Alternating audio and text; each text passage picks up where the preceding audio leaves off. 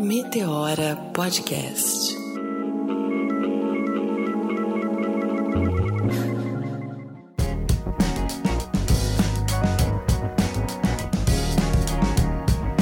E tá começando mais um podcast, Meteora Podcast. Eu sou Cris Guterres e eu tô sempre muito bem acompanhada da minha parceira Renatinha Hilário. Chega mais, Renatinha! Só que não, Renato Hilário não veio. Gente, Renato Hilário me trocou e me trocou pelo Mano Brown. Vocês acreditam? Não de perto, mas eu acompanho. Fala pra mim, vocês seriam capazes de me trocar pelo Mano Brown? Não responda, não responda se for dizer que seria. Bom, o fato é que Renatinha me trocou porque a Renata Hilário é a produtora executiva do podcast do momento. Isso mesmo, Renatinha Hilário é a produtora executiva do Mano a Mano, o podcast mais ouvido do Brasil. E aí, por um tempo, ela vai ficar fora do Meteora, mas em breve Renatinha volta. Afinal de contas, o Meteora é feito de nós duas.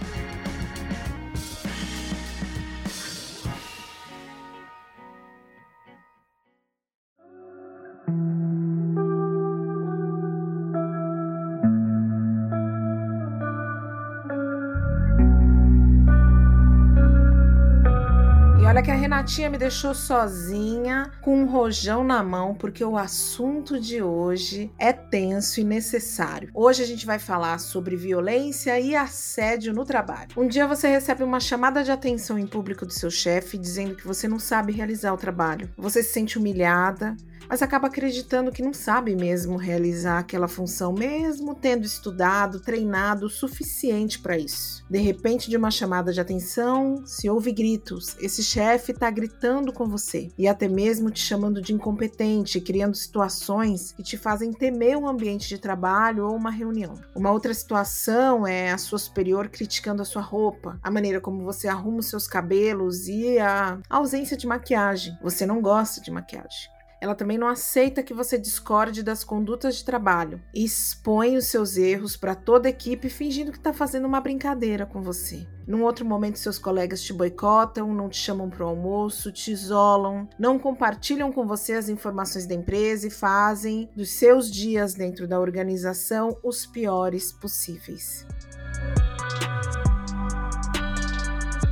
Quando eu sofri o assédio moral, eu, eu chorei muito. Eu chorei muito e a minha primeira reação foi deixar tudo, todo o escritório, assim, do jeito que eu deixei quando eu cheguei, fechar a porta, pegar a chave e deixar na portaria. Mas eu lembro que eu chorei muito quando eu desliguei o telefone, quando ele terminou de me xingar. Eu desci chorando no elevador, saí chorando pela rua e fui direto para casa. Fiquei bem mal, assim. Fiquei bem triste. Muito, muito arrasada, assim.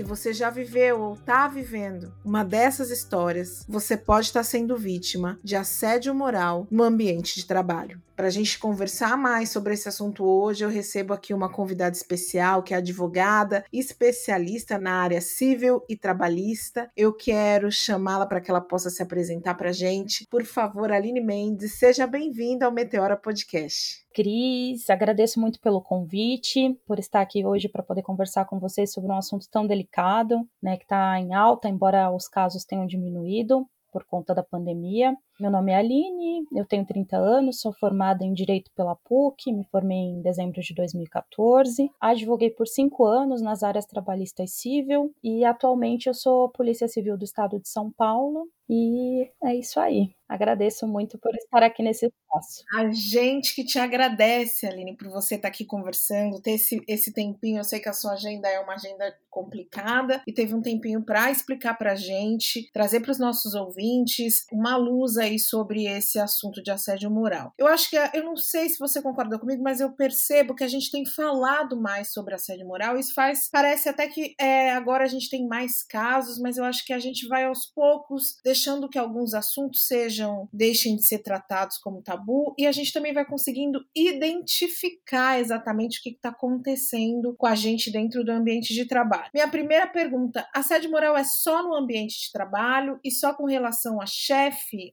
Aline? Então, na verdade, o assédio moral ele não é só em relação é, chefe com subordinados, né? Ele pode ocorrer também de maneira horizontal, então colegas de trabalho para com colegas de trabalho, como também de colegas de trabalho para com o chefe, né? Porque o que caracteriza o assédio moral? É, o assédio moral é aquele comportamento prolongado que coloca em risco não só a saúde do indivíduo que está sofrendo o assédio moral, como também o ambiente de trabalho, né? Então muitas vezes a gente pensa que o assediador só vai ser o chefe, mas não, não necessariamente. E como é que eu consigo identificar que eu estou passando por uma situação de assédio moral? Então, o assédio moral ele vai se caracterizar em algumas situações, como por exemplo, o simples fato de ter um excesso de trabalho não vai caracterizar um assédio moral, mas se esse excesso de trabalho tiver como intuito fazer com que a pessoa que está tendo essa sobrecarga se sinta é, irresponsável, se sinta diminuída né, perante os demais colegas de trabalho, às vezes, muitas,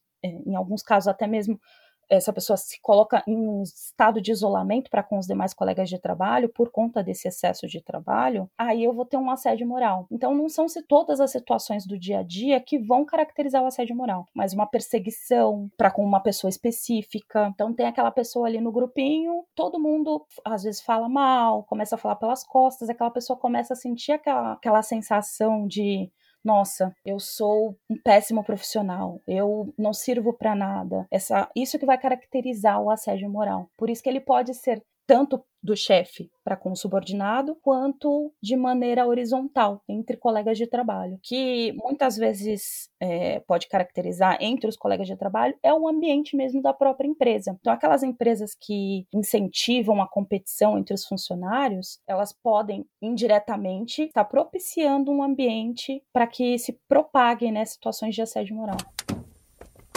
O assédio moral pode ser vertical, e aí é é, da chefia em relação ao subordinado, ou até o contrário, vertical ao contrário, do subordinado em relação à chefia. Não existe um componente específico de hierarquia no assédio moral. E ele pode ser horizontal também, ou seja, ele pode ser entre colegas. Cobranças aos gritos em público, palavras jocosas para desrespeitar o subordinado, mudanças de escala sem necessidade, espalhar boatos sobre a vítima, induzir a pessoa a erro omitindo informações, sobre uma determinada tarefa, não respeitar atestados médicos. Situações como estas, que se repetem continuamente, podem ser consideradas assédio moral.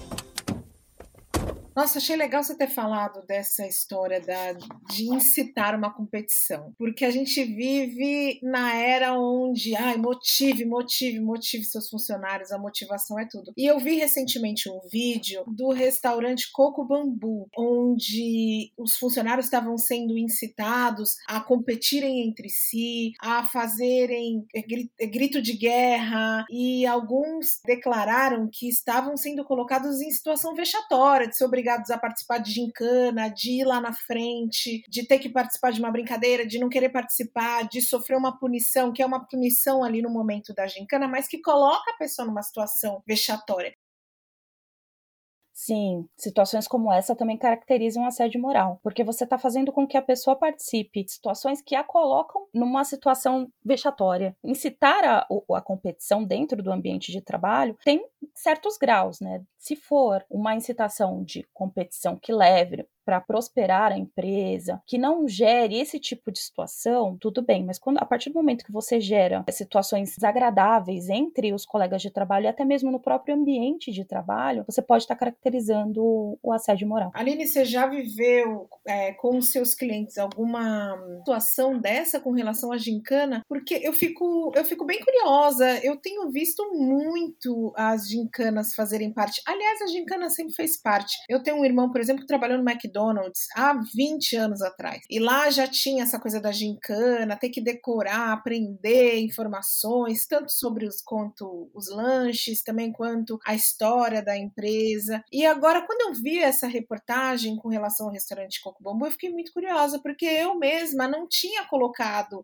essa situação como uma possível situação de assédio. Mas eu já ficava preocupada, porque eu seria essa que muitas vezes teria vergonha. Já pensou se errar alguma coisa? E aí os colegas também fazem piadinha. Você já viveu, já defendeu algum caso parecido? Nesse sentido de gincana, competição, nesse ponto, não. Nem com os clientes e nem pessoalmente, mas já estive em ambientes de trabalho que incitavam de maneira assim desproporcional a competição entre os funcionários e isso até me adoeceu na época. Eu saí de lá tomando tarja preta, então nossa, foi uma situação de assédio moral. Foi, tomando foi uma situação de assédio preta. moral. Não só na, no meu caso especificamente, isoladamente, mas eu conheci outros colegas de trabalho que saíram de lá na mesma situação porque ali o, o, o, assédio moral ele era caracterizado pelo próprio ambiente da empresa, né? A empresa era uma empresa que é, propiciava esse tipo de, de, sensação nos funcionários. Você tinha tanto trabalho para fazer que você terminava o dia com 10 prazos pendentes, se achando, como eu posso dizer, uma pessoa, um péssimo profissional. Nossa, eu não sirvo para isso. Você não, quando você está vivendo esse tipo de situação, você não, não consegue pensar, né? Vamos dizer assim, separar as coisas. Será que sou eu que não sirvo para isso ou será que eu estou sendo sobrecarregada com o trabalho? Porque o fato de ter um excesso de trabalho eventualmente, você fazer uma hora extra dentro da, daquilo que é previsto em lei, em situações esporádicas, por si só, não caracteriza o assédio moral. Mas agora, quando você vive isso constantemente, diariamente e de maneira ali, vamos dizer assim, sistematizada,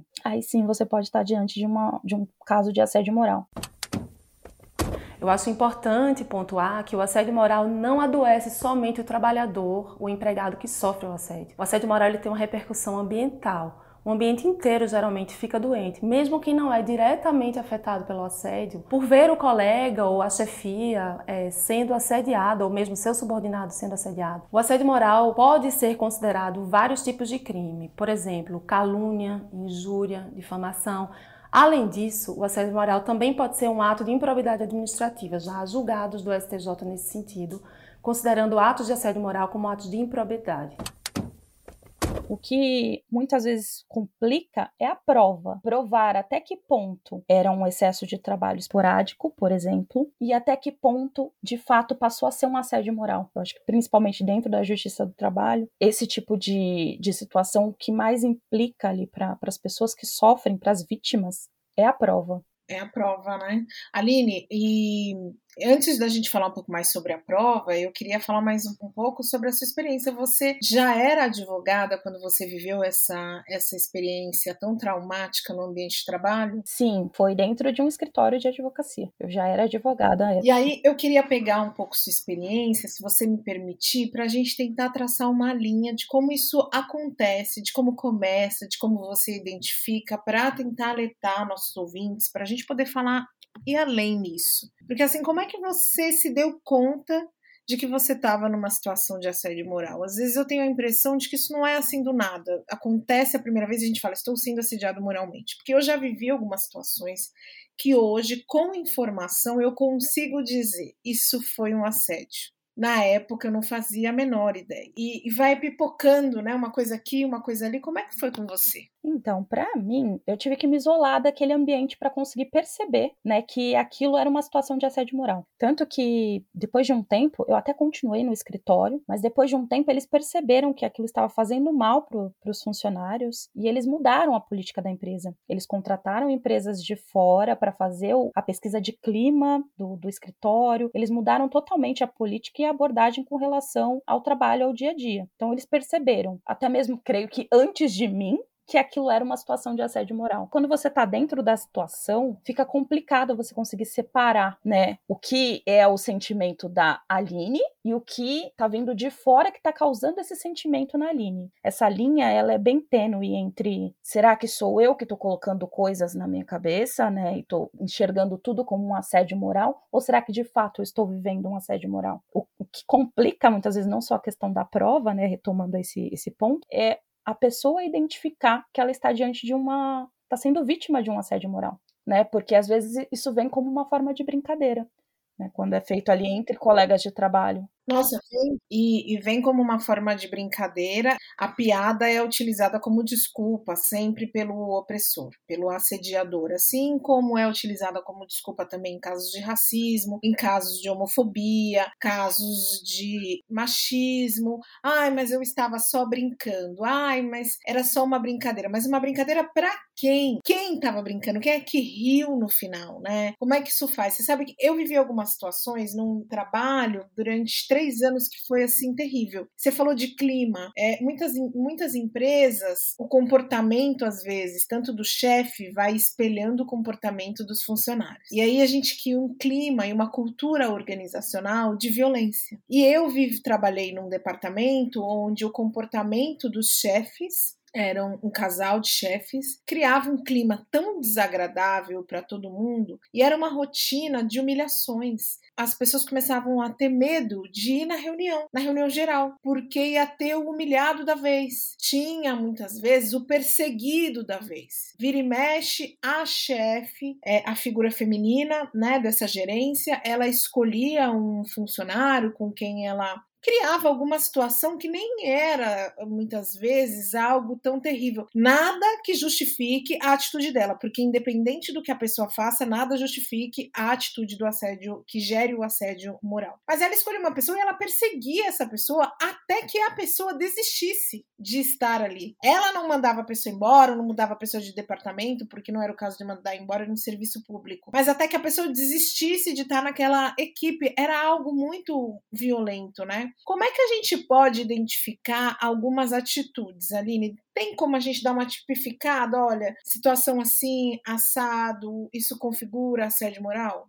Sim, sim tem como identificar. Por exemplo, aquela pessoa ela já está acostumada, habituada a fazer determinada tarefa no seu dia a dia. E um belo dia o chefe chega e fala: Não, hoje você não vai fazer isso, quem vai fazer é Fulano, porque você não dá conta. Então, situações de perseguição, ai não, tudo que eu peço para Fulano fazer, Fulano não faz bem feito. Às vezes você não, nem explicou como faz, mas você caracteriza que aquela pessoa é um incompetente. Aquela pessoa começa a se sentir um incompetente, começa a se sentir é, diminuído, ou muitas vezes a pessoa é isolada dentro do grupo, então Existem as panelinhas, o que é habitual dentro de uma empresa, você tem mais afinidade com uma pessoa, menos afinidade com outra. Mas quando você tem uma pessoa que ela é isolada daquele ambiente, né, não só pelos colegas de trabalho, mas às vezes pelo chefe, isso também caracteriza um assédio moral. Então, não necessariamente é aquele excesso de trabalho que vai caracterizar. Porque o excesso de trabalho muitas vezes pode ser momentâneo. Você tem momentos e momentos do mês que às vezes você precisa trabalhar um pouco mais. E situações isoladas, vamos assim dizer,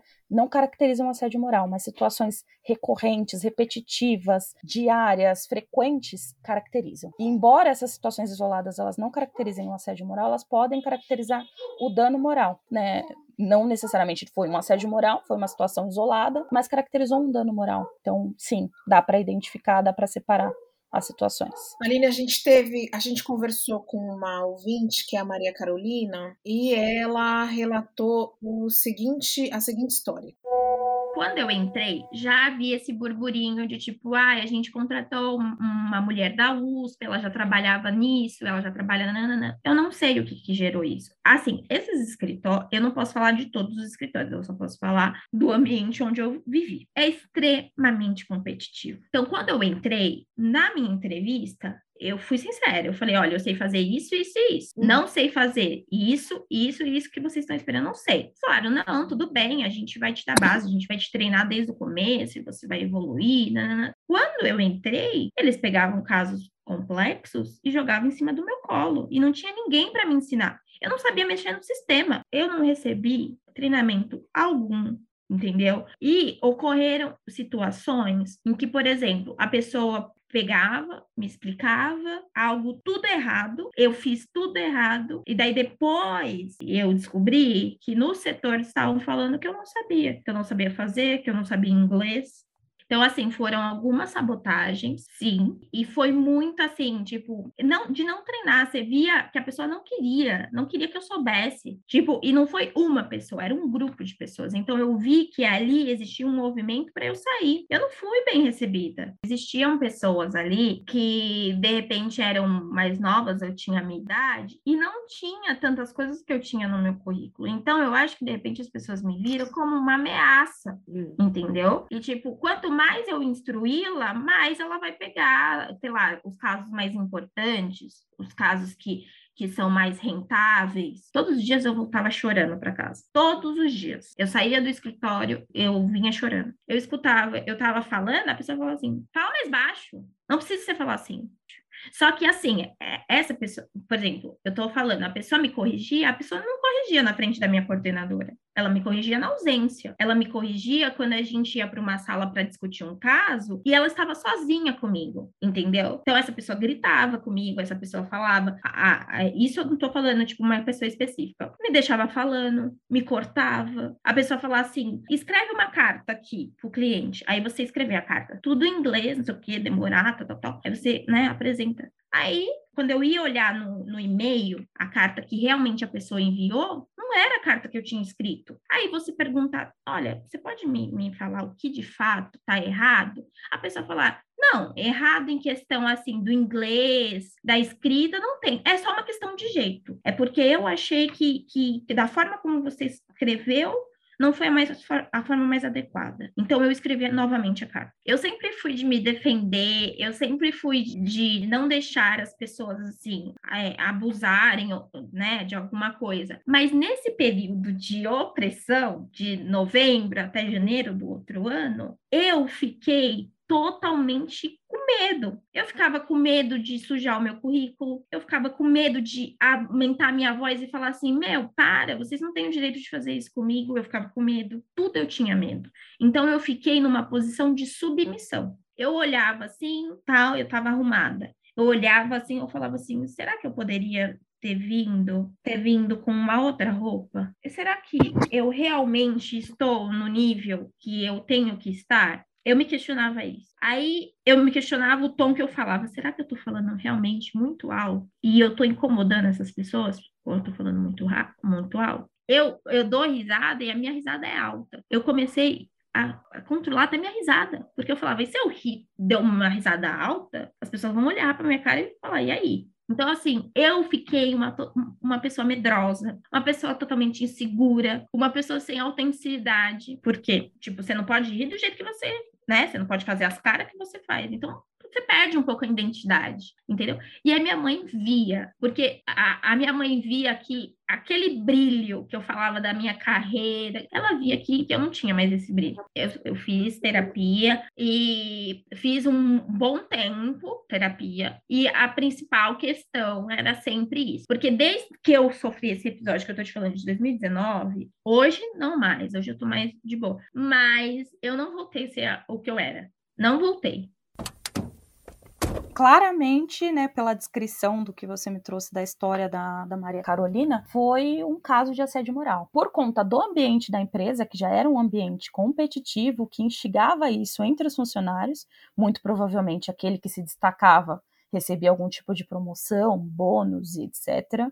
Ou era tido como, ah, o funcionário do mês. E isso gerou essa, essa sensação de competição entre os colegas de trabalho gerou uma situação de assédio moral, porque eu não vou ensinar para ela como que faz o trabalho, eu vou isolá-la do grupo e tudo que ela fizer vai estar tá errado, mais cedo ou mais tarde ela vai ser demitida e eu vou ser o funcionário do mês, né? Claramente foi uma situação de assédio moral. E aí talvez tenha faltado por, por parte da empresa identificar esse tipo de comportamento, porque também não é interessante para a empresa ter esse tipo de situação propagada ali dentro do ambiente né, empresarial. Porque, querendo ou não, é, embora o assédio moral ele gere um problema muitas vezes no indivíduo, na vítima que sofre, ele também gera situações dentro do ambiente de trabalho. Quando você faz o seu trabalho bem feito, você e você trabalha dentro de um ambiente onde você é bem recepcionado, bem recebido, um ambiente acolhedor, querendo ou não, você trabalha melhor Então, indiretamente, quando você instiga a competição a ponto de gerar situações vexatórias entre os colegas de trabalho, você está trabalhando contra você, né? Pensando no do lado empresa, você está trabalhando contra você porque você não está favorecendo um ambiente de trabalho saudável, né?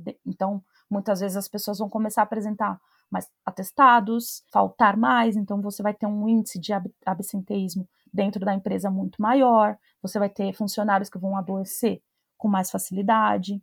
É uma típica situação de assédio moral e que gera consequências não só para a vítima, como também para a empresa. A pandemia diminuiu muito o número de casos, mas diminuiu o número de casos ou o número de denúncias porque a gente entende, eu entendo que as pessoas é, saíram do ambiente de trabalho, foram trabalhar em casa, mas também é um momento onde a gente mais ouviu as pessoas dizendo que a jornada de trabalho delas se tornou infindável muitas vezes, ou até mesmo ficou mais longa, porque agora a gente tem novas ferramentas de comunicação que já estavam aí antes da pandemia, mas que ajudam a fazer com que o trabalho se prolongue, por exemplo, o WhatsApp, o e-mail. Como é que ficou essa situação é, na pandemia? Então, a, relação é, aumento do volume de trabalho e assédio moral não necessariamente caminham juntas, tá?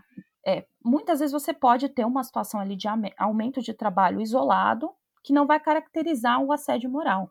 O assédio moral, para ele estar caracterizado, esse aumento de trabalho ele tem que visar é, com que a pessoa que está sofrendo esse aumento de trabalho se sinta desqualificada, é, se sinta, como eu posso dizer, despreparada para realizar aquele trabalho, ela se sente inferior, então, não é toda a situação de aumento de trabalho, que, que muitas vezes pode ser ali esporádico, que vai caracterizar o assédio moral. Ou, muitas vezes, o aumento de trabalho também pode vir como uma forma de punição.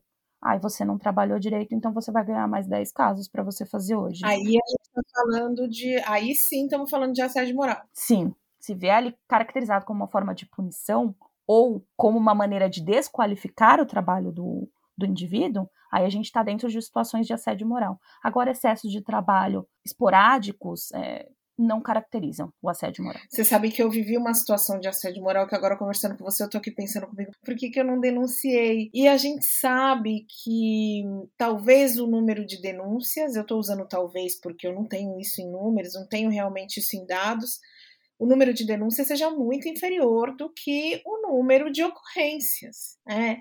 E existe uma dificuldade em denunciar. Você falou da questão da prova, é difícil provar. Hoje, quando uma pessoa faz uma denúncia de assédio moral, quais são as principais provas que ela precisa reunir? Então, muitas vezes a prova ela vai estar tá só diante de testemunhas, né? Principalmente quando você está dentro do ambiente da empresa e você sofre por parte ou do chefe ou dos colegas de trabalho, você tem testemunhas que visualizaram, que viram a situação, né? Por isso que a prova ela é tão difícil, porque às vezes a pessoa que presenciou estava ali do lado do assediador, ou a pessoa que presenciou continua trabalhando na empresa e ela não vai querer testemunhar por medo de perder o emprego. Que a gente sabe que hoje em dia o medo do, do desemprego, ele muitas vezes gera essa, ah, eu vou deixar para lá porque se eu falar alguma coisa, podem me mandar embora ou nossa, se eu denunciar ou eventualmente se eu entrar com um processo contra essa empresa, eu não vou conseguir me recolocar no mercado de trabalho, porque provavelmente vão me perguntar na entrevista: ai, mas por que você saiu da empresa anterior? E se eu contar que era porque eu era assediada? Então, tem, infelizmente, ainda existe é, essa essa, como eu posso dizer, essa perseguição, esse medo, né, por parte das vítimas de denunciar. Por isso que os casos, eles provavelmente são bem maiores do que o número de denúncias. E não só para o assédio moral, né? A gente sabe que, infelizmente, para muitas outras coisas aí, tanto né, na área civil, que às vezes você leva, sofre um dano moral, né, por conta de um alguém que te falou alguma coisa, alguém que espalhou algum boato, alguma situação ali isolada que não caracteriza, não caracteriza o assédio moral, mas caracterizaria um dano moral, como também às vezes no ambiente do, do crime, no ambiente criminal, né? Muitas vezes as, as, a quantidade de crimes, a quantidade de situações vexatórias, a quantidade de assédio moral não corresponde à quantidade de denúncias, né? infelizmente. Você sabe que eu acho que uma das palavras que a gente mais tem ouvido ultimamente relacionada ao ambiente profissional é burnout. Aliás, as doenças, né, as, as, os problemas mentais, as, as, doenças mentais relacionadas ao ambiente profissional, ela, elas estão em alta não só na discussão, mas elas também estão em alta em ocorrência. E o burnout é uma síndrome de esgotamento profissional. É um distúrbio emocional que está completamente ligado a uma exaustão extrema, ao estresse, esse esgotamento fixo, re, físico relacionado ao ambiente de trabalho. Hoje, o burnout é um, uma prova, por exemplo, de assédio moral? Como é que isso se relaciona juridicamente, Aline? Sim, você pode trazer doenças né, ali psicológicas como, por exemplo, burnout, como prova de um assédio moral. Não necessariamente eles caminham juntos, tá? Porque às vezes a pessoa se colocou naquela situação, ela trabalhava demais, ela gostava, mas ela se esgotou. Não necessariamente ocorreu um assédio moral dentro da empresa que a levou a trabalhar demais. É, são, é uma linha tênue entre, entre as duas situações, mas que, que pode ser diferenciada, né? Cada uma dentro da sua corrente. É, às vezes é uma pessoa workaholic que quer demonstrar perfeição, quer, quer prontidão e acaba indo além, né, do que é exigido. Exato. E não necessariamente isso vai ser uma situação de assédio moral, mas o assédio moral ele pode levar a doenças psicológicas né, ali no, no, no, pior dos mundos, ele pode gerar até mesmo um suicídio, né? A pessoa ela vai se sentindo tão isolada, tão é, inferior, tão insuficiente, que pode gerar uma situação de suicídio. Nossa, eu não sirvo para nada. É sempre aquela sensação que ela tá tendo no, no dia a dia ali no trabalho. Eu não sirvo para nada, nossa, eu sou incompetente, né? Por conta da situação ali do assédio moral. E a pessoa que tá dentro, ela às vezes não consegue enxergar o que está vindo de fora e o que é dela. Então ela está ali naquele ambiente, sendo sobrecarregada, sendo colocada em situações vexatórias, sendo humilhada, e aí ela vai se sentindo tão insuficiente, tão insuficiente que pode ocasionar uma doença psicológica e isso pode gerar até mesmo um suicídio. Então, é um tema bem delicado, que tem que ser tratado dentro do, do ambiente empresarial de uma maneira mais séria. Instigar a competição por instigar a competição não é saudável, tudo tem que ter. Tem que ser balanceado, tem que ter um equilíbrio, e, e é isso. Mais da metade das denúncias de assédio moral nas empresas são feitas pela internet. Os líderes são os mais denunciados. Você que está à frente de uma empresa, assim, conta para a gente como é que é a sua experiência com esses profissionais.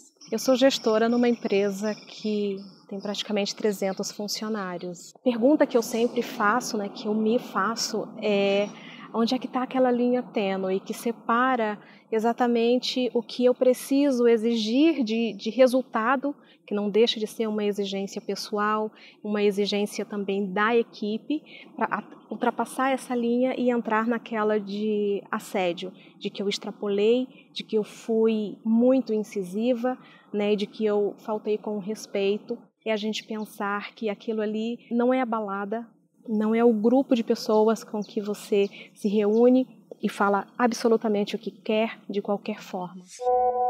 Percebi que sofria assédio moral quando trabalhei numa empresa onde existia muitos homens e poucas mulheres, e eles sempre faziam piadinhas referindo-se às mulheres como objeto, fazia comentários maliciosos, sempre se referindo à mulher como um objeto, e como eles ocupavam cargo de supervisão, ninguém se atrevia a questioná-los.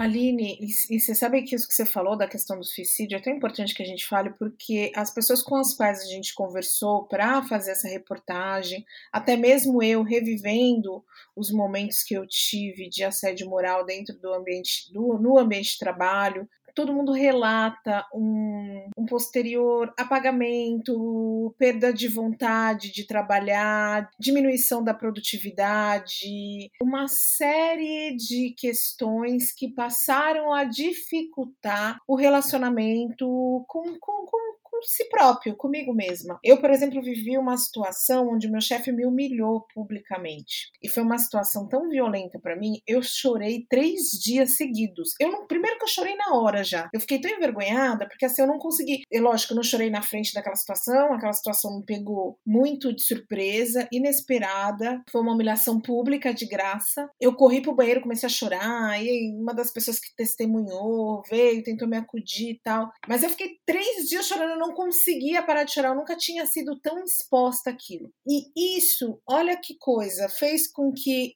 a minha produtividade despencasse, despencasse, porque eu sentia medo de encontrar com aquele homem novamente né? Eu, eu, eu, é, eu acompanhava em entrevistas, em situações importantes com autoridades, eu era obrigada a estar com ele. Eu sempre estava numa situação muito delicada, porque eu achava que a qualquer momento que eu falasse alguma coisa, ele ia me expor. E aí eu não falava mais eu não me, não me posicionava mais, era sempre escondida, sempre atrás. Como isso, como foi isso para você quando você se viu nessa situação de assédio? Como é que você é, lidou com essa situação? É, essa pergunta mata, né? Nossa, você não sabe fazer isso? Esperava mais de você. Olha, na época foi também uma situação bem difícil. Tinha essa questão da sobrecarga de trabalho, da comparação do trabalho do colega com o seu trabalho, daquela exposição do nossa, mas você não sabe fazer isso? Nossa, mas desse jeito? Mas você me explicou antes. Quando você está vivendo a situação, você não pensa nesse tipo de resposta, né? Você não pensa, ai, mas você me explicou antes. Você me ensinou como que eu devo fazer isso para estar tá me questionando se eu não sei. E na época eu comecei a ter crises absurdas de enxaqueca. Eu passei muito, muito mal. Eu já chorei por diversas vezes. Só que naquele momento, enquanto eu estava vivendo aquela situação, eu não conseguia enxergar que eu estava diante de uma de um assédio moral. Para mim, eu era incompetente. Não, se ele tá falando, né? Então é porque eu sou incompetente mesmo. Você se coloca naquela situação de, nossa, quem sou eu? Eu sou pior do que não tem nem como definir. E é difícil, é uma situação difícil que muitas vezes quem tá dentro não consegue visualizar. Então, às vezes, compartilhar com, com pessoas próximas, olha, eu passei por isso, isso e isso, pessoas que não estão de, vivendo a situação, pode te ajudar a enxergar que aquilo é uma situação de assédio moral.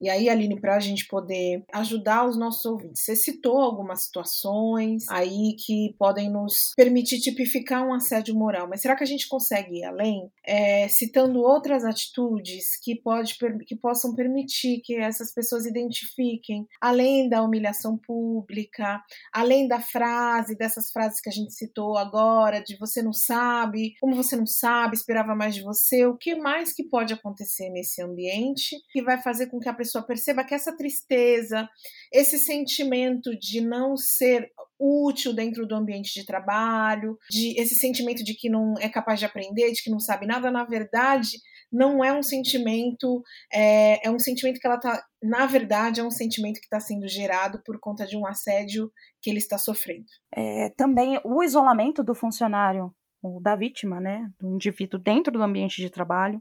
Então, por exemplo, um chefe que ele não fala diretamente com você. Ele poderia falar diretamente com você, mas ele sempre usa terceiros. Ah, então fala para fulano que é para fazer assim, assim, assado. Às vezes o fulano está na sua frente. Fala para fulano que é para fazer assim, assim, assado. Você isola aquela pessoa, você não conversa diretamente com ela. Você expõe, às vezes, o trabalho dela para os demais, sempre trazendo o lado negativo. Você não está fazendo uma crítica construtiva, porque críticas construtivas não são, não caracterizam, né? E são, inclusive, bem-vindas. Mas você só faz críticas destrutivas, sempre visando colocar aquela pessoa lá embaixo, sempre visando humilhar aquela, aquela aquela pessoa. É, ou perseguição, você coloca alguém para vigiar o horário que a pessoa entra e que a, pessoa sai. Todo mundo tem um controle de, de entrada e de saída num cartão de ponto. Até aí, ok faz parte do ambiente de, de trabalho, você tem um controle, né, de presença. Mas a partir do momento que você coloca um terceiro para ficar, olha, fulano chegou atrasado hoje, olha, fulano isso, olha, fulano aquilo. Então, a partir do momento que você tem esse tipo de, de situação, dentro do ambiente, você caracteriza um assédio moral. E o que é importante visualizar é que não são situações isoladas. Então, não é o fato, por exemplo, do, do seu chefe ou do assediador, vamos dizer assim, porque não necessariamente vai ser o seu chefe, pode ser um colega de trabalho, do assediador falar de uma, uma situação ali isolada que vai caracterizar o assédio moral. É algo repetitivo, constante. É isso que diferencia. Ah, então, no meu caso, por exemplo, que eu tive uma situação com esse chefe, não, não caracterizaria uma situação de assédio moral. Precisaria, ele precisaria estar sempre me humilhando, sempre criando situações vexatórias comigo. Isso poderia caracterizar uma situação de dano moral. Afinal de contas, ele te humilhou publicamente de graça, gratuitamente. E você sabe que eu, até hoje eu lembro. Eu tive várias situações com essa história. A primeira foi, eu sofri muito. Coloquei o pé no sofrimento, fiquei sofrendo, sofrendo. Depois eu transformei em motor isso, eu transformei em força. Eu não quero aqui dizer para os nossos ouvintes que a gente precisa pegar essas situações e transformar em força. Isso foi o que eu fiz. Uma das coisas que ele me disse na época foi que eu era uma. Eu, que profissional era eu como jornalista, que eu era horrível, fazer uma pergunta horrível dessas. E era uma situação que eu fiz uma pergunta bem óbvia, porque eu queria as aspas do entrevistado. E ele falou que eu imagina que absurdo. Ele não era jornalista, ele era um assessor. E aí ele falou que eu era uma péssima profissional onde já se faz esse tipo de pergunta não se faz. E aí eu transformei isso em força. E aí hoje, toda vez que eu tenho uma vitória na minha profissão, eu falo: olha, tá vendo? Você disse que eu era ruim. Olha aí a, a jornalista ruim, apresentadora da TV Cultura. Olha aí a jornalista ruim, uma das mais lidas nas colunas do UOL. Olha aí a jornalista ruim, apresentadora do, do Meteora e apresentadora de outros podcasts por aí, sabe? Eu utilizei dessa maneira essa situação, mas foi uma situação de dano mesmo, porque eu fiquei mal psicologicamente, levei isso para terapia e, e tive que trabalhar isso muito e, e, refletindo mais sobre essa história, a gente consegue identificar os impactos negativos no nosso dia a dia, né? Aline, para a gente finalizar, eu queria que você falasse um pouco qual que, qual que pode ser o papel da empresa que se preocupa que esse tipo de atitude não ocorra dentro do ambiente organizacional. De que maneira que ela precisa atuar? Então, o papel da empresa é muito importante para combater esse tipo de, de situação muitas, algumas empresas, como por exemplo essa empresa na qual eu sofri o, o assédio moral, elas buscaram outros caminhos, como por exemplo realizar pesquisas de clima para identificar como que está a situação do clima da empresa. Então, na, a pesquisa de clima normalmente é realizada por empresas externas, não é realizada pelos funcionários de dentro da própria empresa para não inibir, né, com que as pessoas falem aquilo que realmente está acontecendo. Então, uma pesquisa de clima pode ajudar uma empresa a identificar esse tipo de situação e combater. Ter reuniões periódicas a respeito do tema para tentar mostrar para os funcionários: olha, isso é assédio moral, eu não quero isso dentro da minha empresa. Isso é importante. É o primeiro, o principal, né? O, o, a primeira pessoa que tem que fazer isso é a empresa primeira pessoa sem maneira de dizer. Primeira, o primeiro interessado em combater esse tipo de situação é a própria empresa. Porque a partir do momento que o ambiente de trabalho é aquele ambiente confortável e favorável, as pessoas trabalham melhor, elas produzem melhor. Como você mesma citou, né, diante da, da situação que você passou, você diminuiu a sua quantidade de trabalho, você diminuiu o ritmo de trabalho, você teve problemas ali no dia a dia para fazer tarefas que você já fazia usualmente. Então, teve um prejuízo, de certa forma, não só para você psicologicamente falando, mas também para a empresa, que perdeu a garra de uma funcionária, que perdeu a mão de obra de uma funcionária que poderia estar tá fazendo muito mais, mas que diminuiu o ritmo por conta de uma situação que não deveria ter acontecido, né? E que poderia ter sido combatida se a empresa se posicionasse. Na América Latina, apenas 5% dos profissionais afirmam trabalhar em um ambiente que oferece ações para o bem-estar. Na Europa, são 23% e nos Estados Unidos, 52%. Mas afinal, o que está faltando? A gente precisa avançar tanto na forma de orientar quanto fiscalizar e também remediar esse tipo de situação, tanto dentro das empresas quanto para as pessoas que sofrem esse tipo de violência no trabalho. Você acredita que o assédio moral se tornou um fantasma dentro das empresas? Se tornou um fantasma porque muitas empresas também têm medo de falar sobre isso abertamente.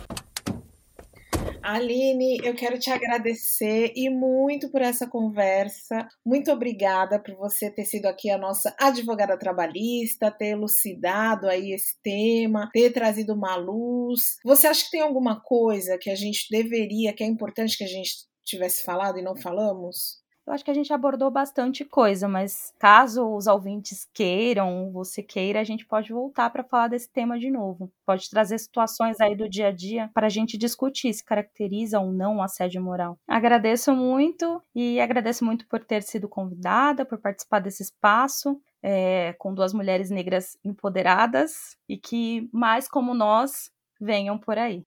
Ah, Aline, você é uma querida. Muito obrigada. Que simpatia, que graça. Eu não quero te atrasar para o trabalho. Eu sei que para você é importante chegar no horário. Eu adorei conhecer você. Fiquei muito feliz é, de te encontrar.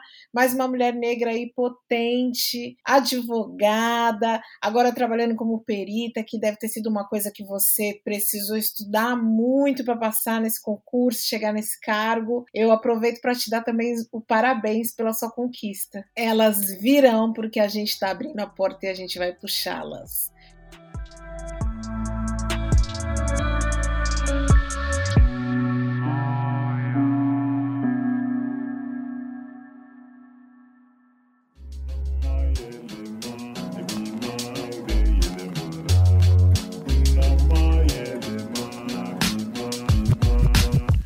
Podcast editado por Voz Ativa Produções.